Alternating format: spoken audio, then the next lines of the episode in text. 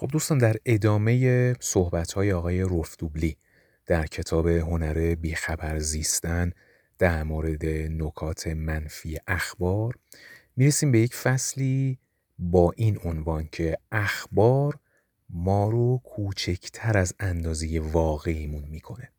مبحث جالبی رو اینجا مطرح می‌کنن به این مضمون که دنیای مجازی باعث میشه که ما به صورت ناخودآگاه خودمون را با بسیاری از افراد بی ربط مقایسه کنیم و این قیاس می‌تونه تولید استرس کنه.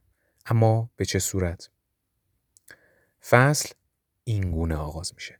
من به عنوان یک نویسنده می‌دونم در هر لحظه چه جایگاهی در بین سلسله مراتب نویسندگان دارم. لیست های پرفروش هفتگی وجود داره در ده ها سایت. خوانندگان از پنج ستاره به هر تعداد که بخوان به نویسندگان نمره میدن. هرم جوایز ادبی زیادی وجود داره که شامل لیست های کوتاه و بزرگه. رتبه های میزان فروش در سایت آمازون مرتبا نوسان می‌کنن. در رسانه های اجتماعی فالوور و لایک وجود داره. لحظه به لحظه می‌تونم وضعیت خود را به عنوان یک نویسنده با دقت ردیابی کنم. نویسندگان شاید نمونه خوبی برای نشان دادن شفافیت سلسله مراتب هستند ولی در اینجا مشکلی وجود داره. هر شخصی که کار می‌کنه در یک سلسله مراتب جای داده میشه. معماران توسعه دهندگان بنگاهداران بانکداران آشپزها. بیشتر ما به شدت به تغییرات جایگاهمون حساسیم. چرا؟ چون ما خودمون رو در سلسله مراتب ها میچینیم در محیط کار، ارتش، کلیسا، ورزش، همسایه هامون و حتی در محیط بازی نمی‌تونیم از اونها فرار کنیم. ممکنه فکر کنید منظورت چیه؟ در مورد تغییرات جایگاه ها و بهتر بگیم جایگاه هامون فقط موضوع عاطفه مطرح نیست. آقای مایکل مارموت استاد دانشگاه کالج لندن ثابت کرد که افراد با جایگاه های پایین تر سریعتر مریض میشن بیشتر از افسردگی رنج می‌برن و زودتر میمیرن. جایگاه ها طبعات فیزیکی قابل توجهی دارن.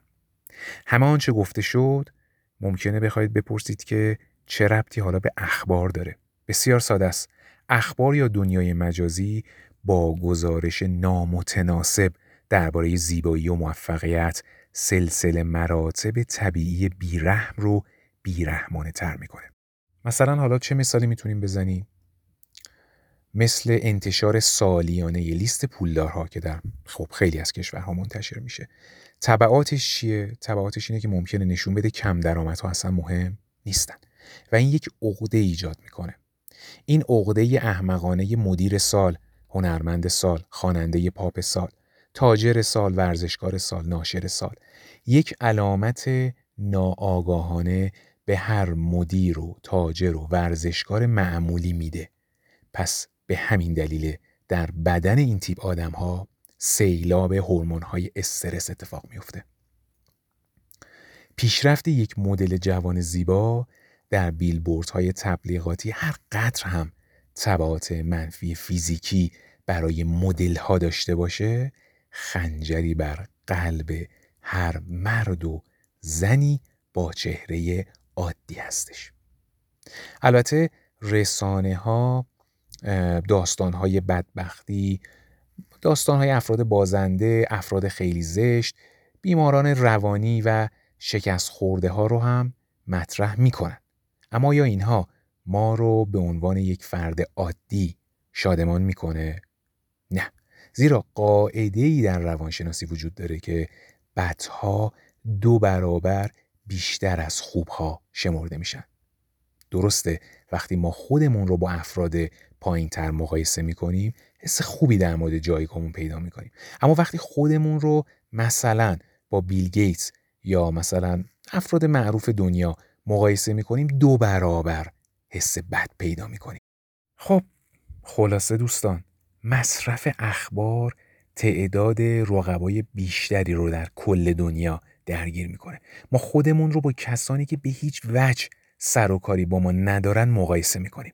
در نتیجه ما احساس می‌کنیم کوچکتر از اندازه واقعیمون هستیم. البته می‌تونیم با این موضوع خیلی منطقی برخورد کنیم ولی اکثرا این گونه نیست. طبعات روانی واقعی هستند که موجب تحریک تغییرات فیزیکی و هورمونی میشن. پس با تمام این توضیحات این اتفاق بر ما میفته که سطح استرس ما بالا میره و سرمون پایین میاد و پامون بیقرار میشه. زندگی برامون سختتر از قبل میشه. بیایم این زمان رو ازش به بهترین نحو استفاده کنیم.